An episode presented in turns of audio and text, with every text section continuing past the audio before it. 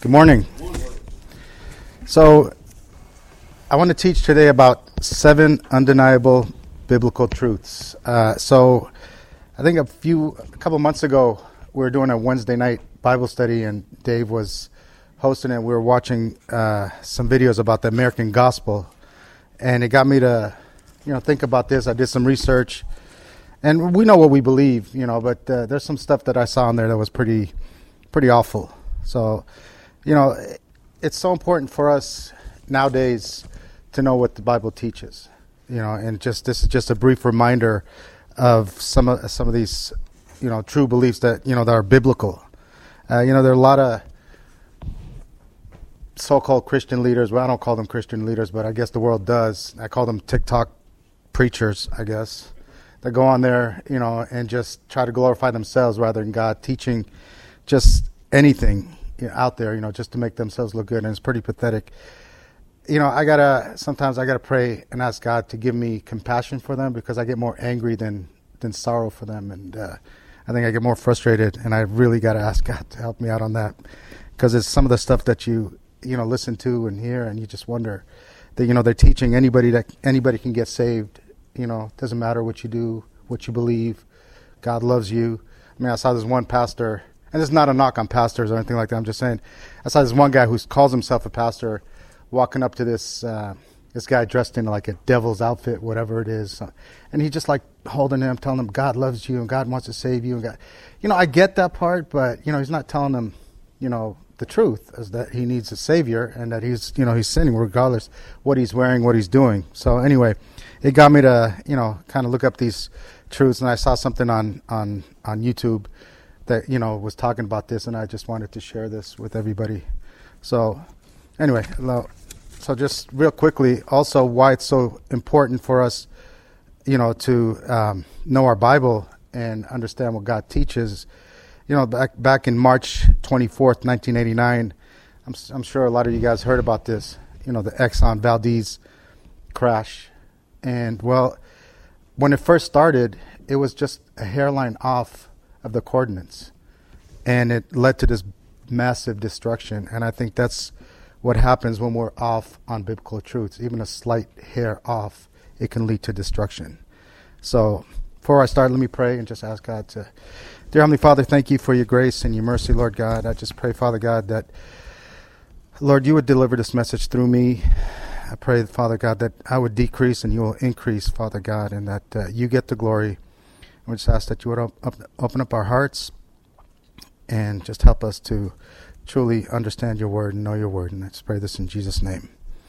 All right. Well, the first one I call is the first essential truth, and it's called it's the Jesus penal substitution, and that's one thing that we covered on that uh, American Gospel. How people, a lot of Christian, I keep calling them Christian leaders, but worldly leaders, I call them uh, you know, they don't believe in the penal substitution. You know, a lot of them would start saying, you know, why would God the Father put His Son on the cross? Well, you know, it's in simple, in the simplest possible terms, the biblical doctrine of penal substitution holds that Jesus' sacrifice on the cross takes the place of the punishment that we ought to suffer for our own sins.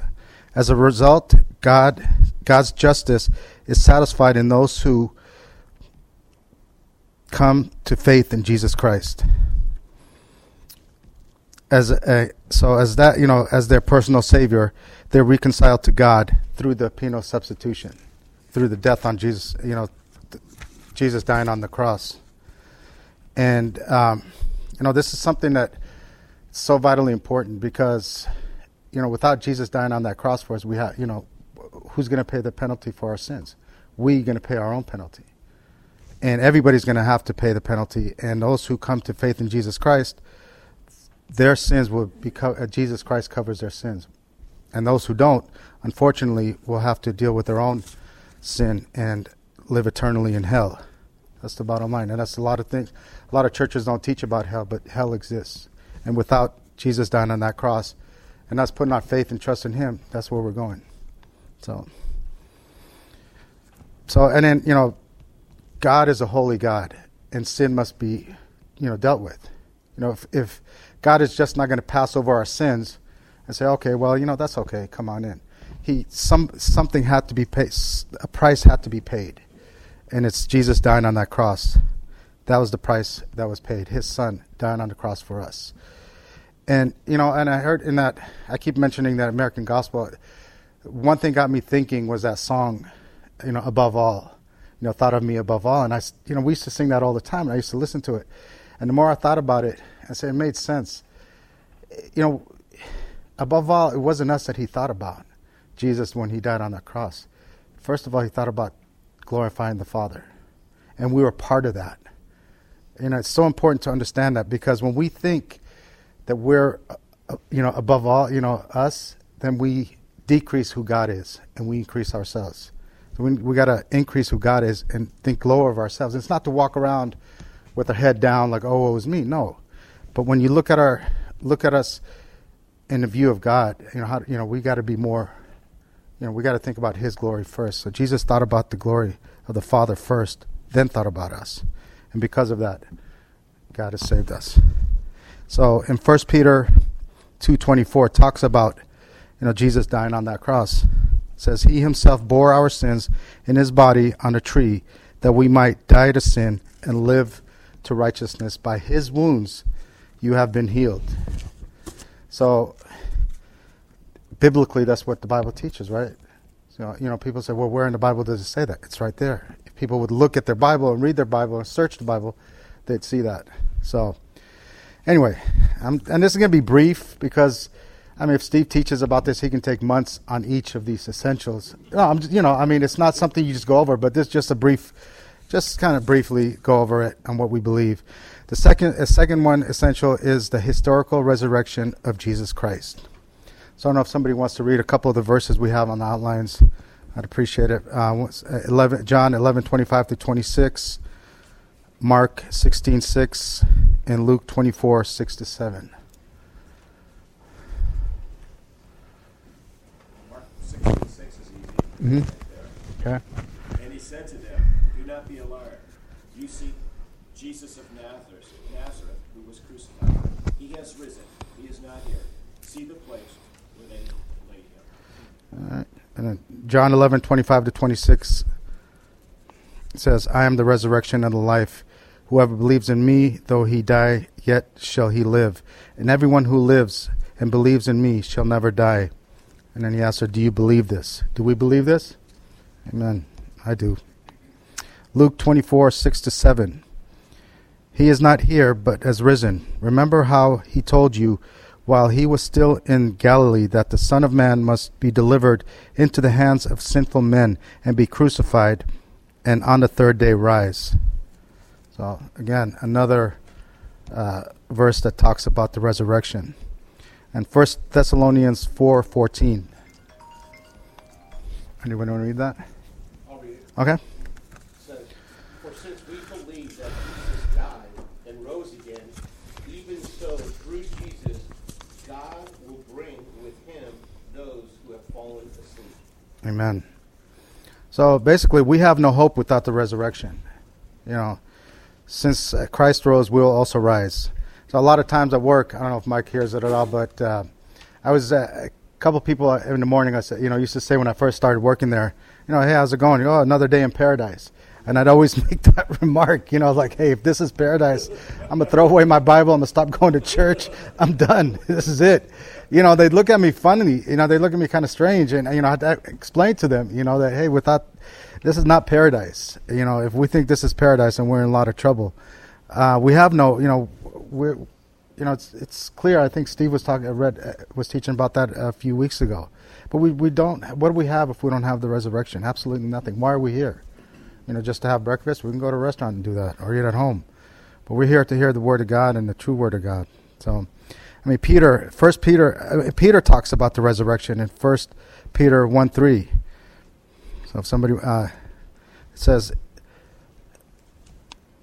it, sa- it says, Blessed be the God and Father of our Lord Jesus Christ. According to his great mercy, he caused us to be born again to a living hope to the resurrection of Jesus Christ from the dead. Without the resurrection, we absolutely have no hope. In the 2 Corinthians 5 14 to 15.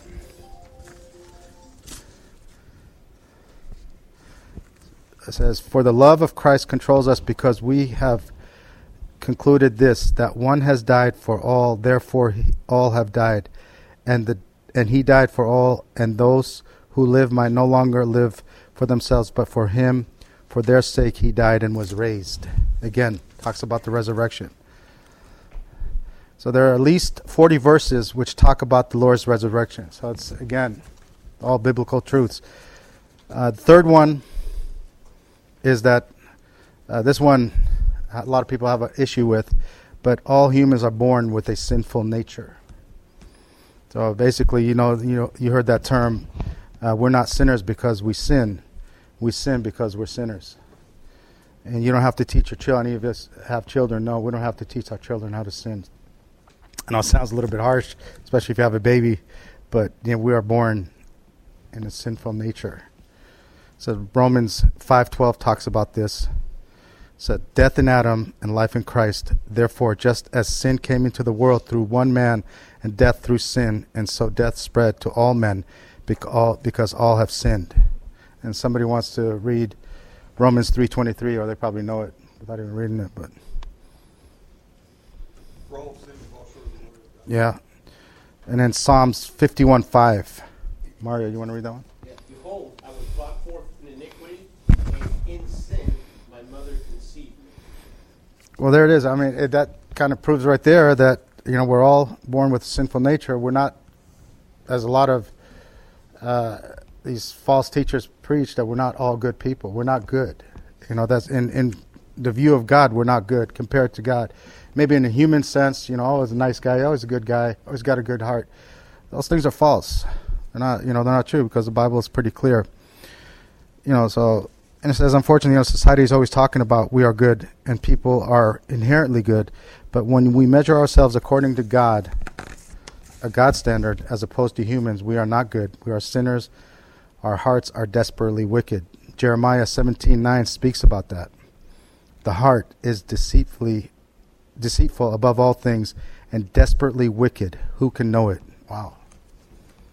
Oh, we don't have a good heart. So I, I somebody, some, when somebody tells me you got a good heart, I go, little do you know.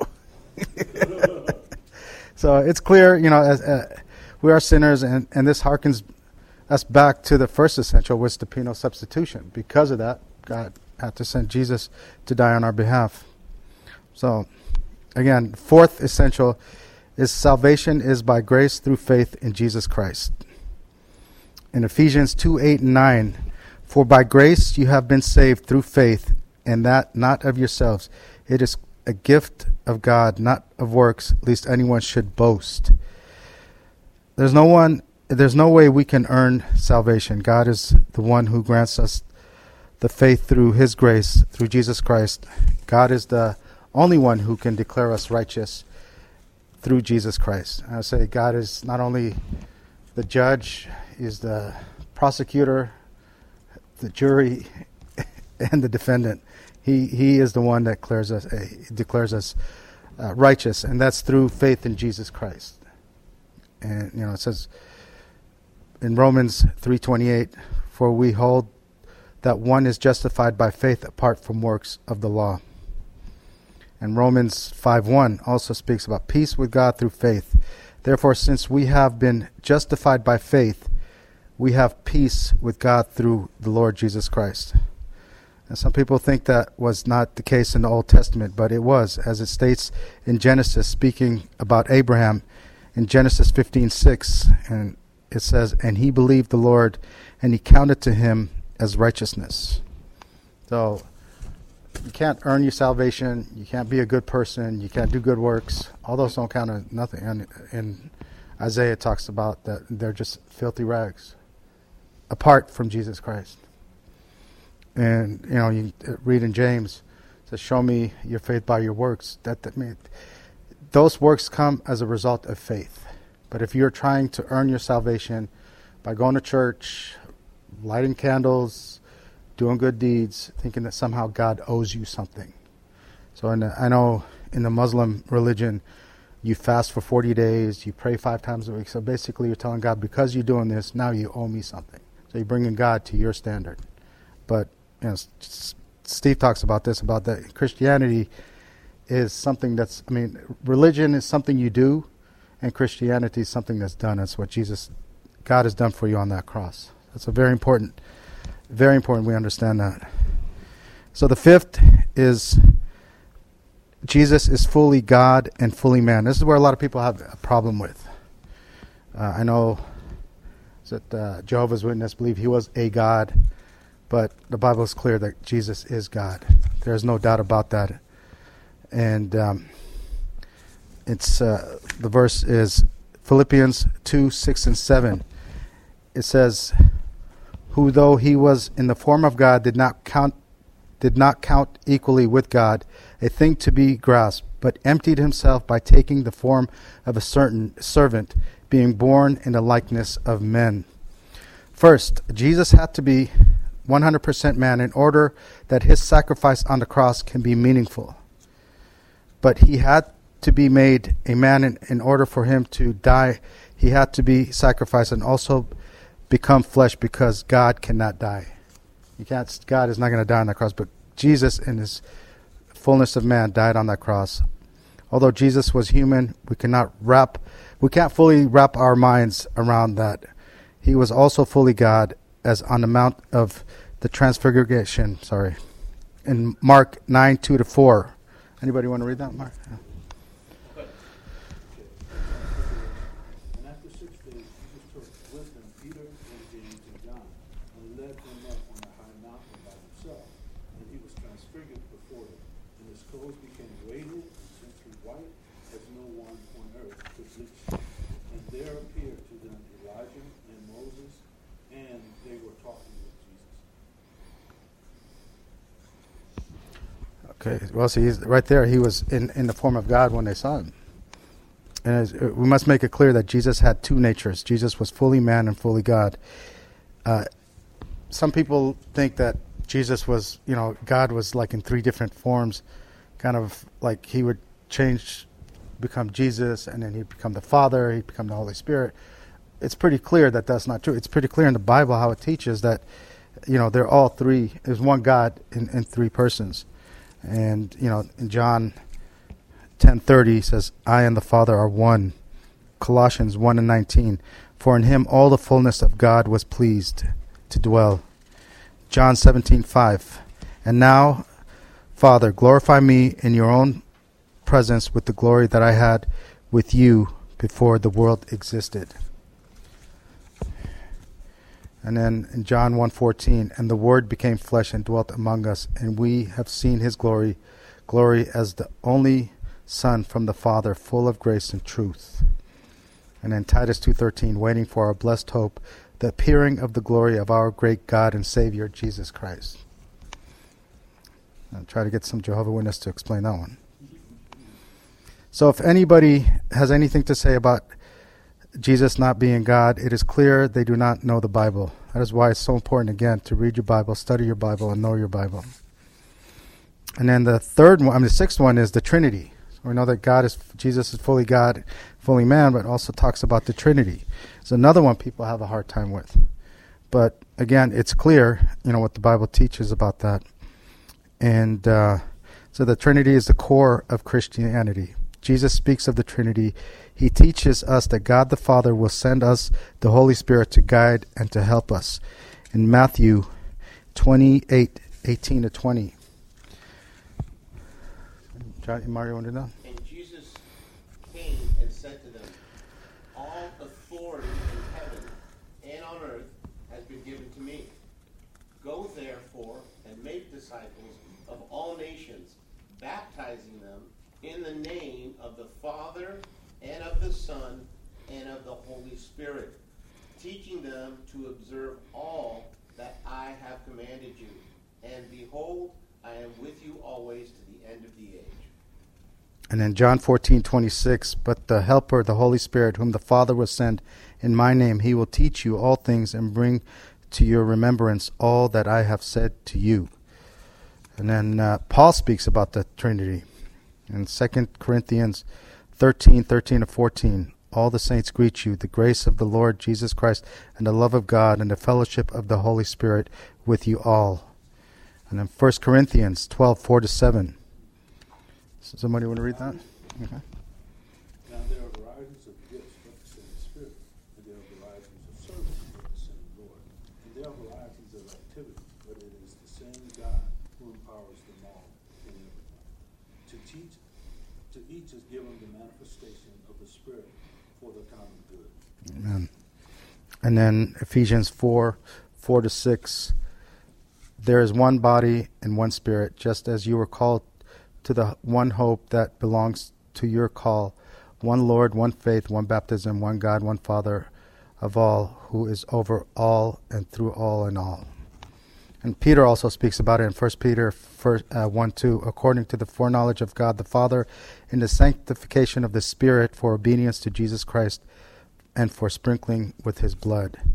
Again, it's very clear that, you know, God, the Trinity is the God of the Bible God the Father, the Son, and the Holy Spirit.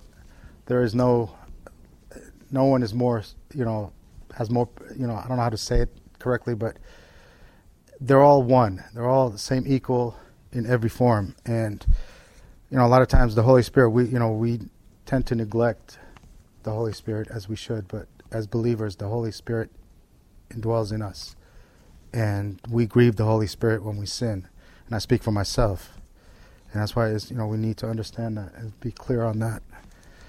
Uh, it's just there's so many false teachings when it comes to the Trinity, and the reason why is because they don't seek out the Word of God. You know, they take things. You know, they don't. I don't know where they're getting information, their information from, because the Bible is pretty clear on those things. I mean, it's right there. How can you deny that? So finally, the last one is that Scripture is authoritative and inherent. In 2 Timothy 3:16 is the first verse that was that I actually memorized when I first got saved. And it says, All scripture is breathed out of God and profitable for teaching, for reproof, for correction, and for training in righteousness, that the man of God may be complete and equipped for every good work. And in Hebrews 4:12, somebody want to read that?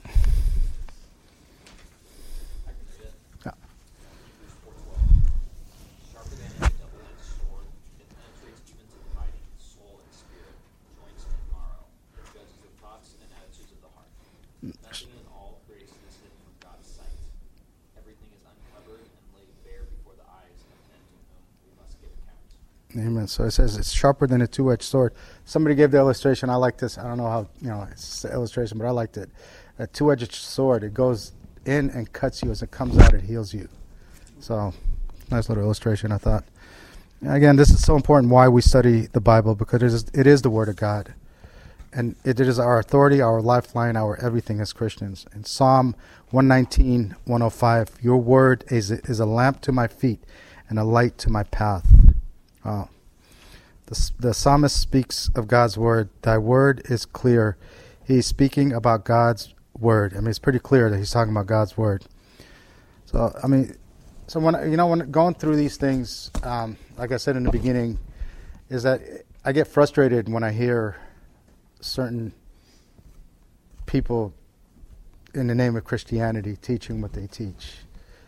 And going through this, you know, I pray that God, you know, would humble my heart to those people because they're lost. And you know, if it's clear if any of these truths right here are you just outright deny them or reject them, you might need to go examine your heart and see what you believe. I mean, you could be a new believer and you don't know. Again, that's why it's so important to get into the God's Word and, and, and read what God's Word teaches about all these things. So, you know, there those are just a few essentials, a few biblical truths. Uh, there's a couple more, you know, that I'm pretty firm about, and I, I, think we all are here in our church. Is you know the the doctrine of the perseverance of the saints. You know, once saved, always saved. I don't really like I don't really like that term, but it's true. Once you're saved, you're you know, that's an important one. That's an, an essential because it's clear. And you know, I don't. You can kind of research that on your own to look, and then um, another one is uh, is the election, the predestination that's a very those two are very important also. I mean, I would probably you know if you guys get time just to look it up, but uh, you know a lot of Christians call this in-house debates. I don't. It's not an in-house debate. Those things are clear. uh, you know, let's not, you know, water down the gospel. You know, I know it's kind of brief, but I just kind of went over these things, you know, just hoping that, you know, we, in these times of uncertainties with the pandemic going on, the vaccinated, the unvaccinated, you know, we stand firm on what we believe. You know, uh, these times are not uh, unclear for us because we know.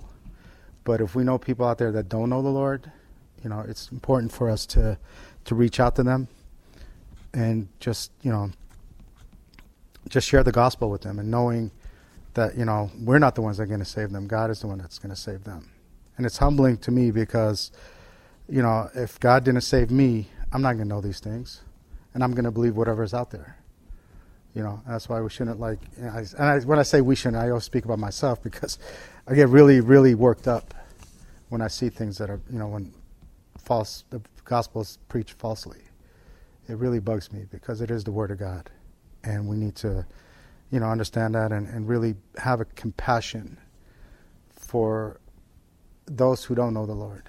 You know, and I ask myself, how much compassion do I really have? I have a lot of coworkers that don't know the Lord, and you know, I, I need to be more focused in prayer for them and those around us. So.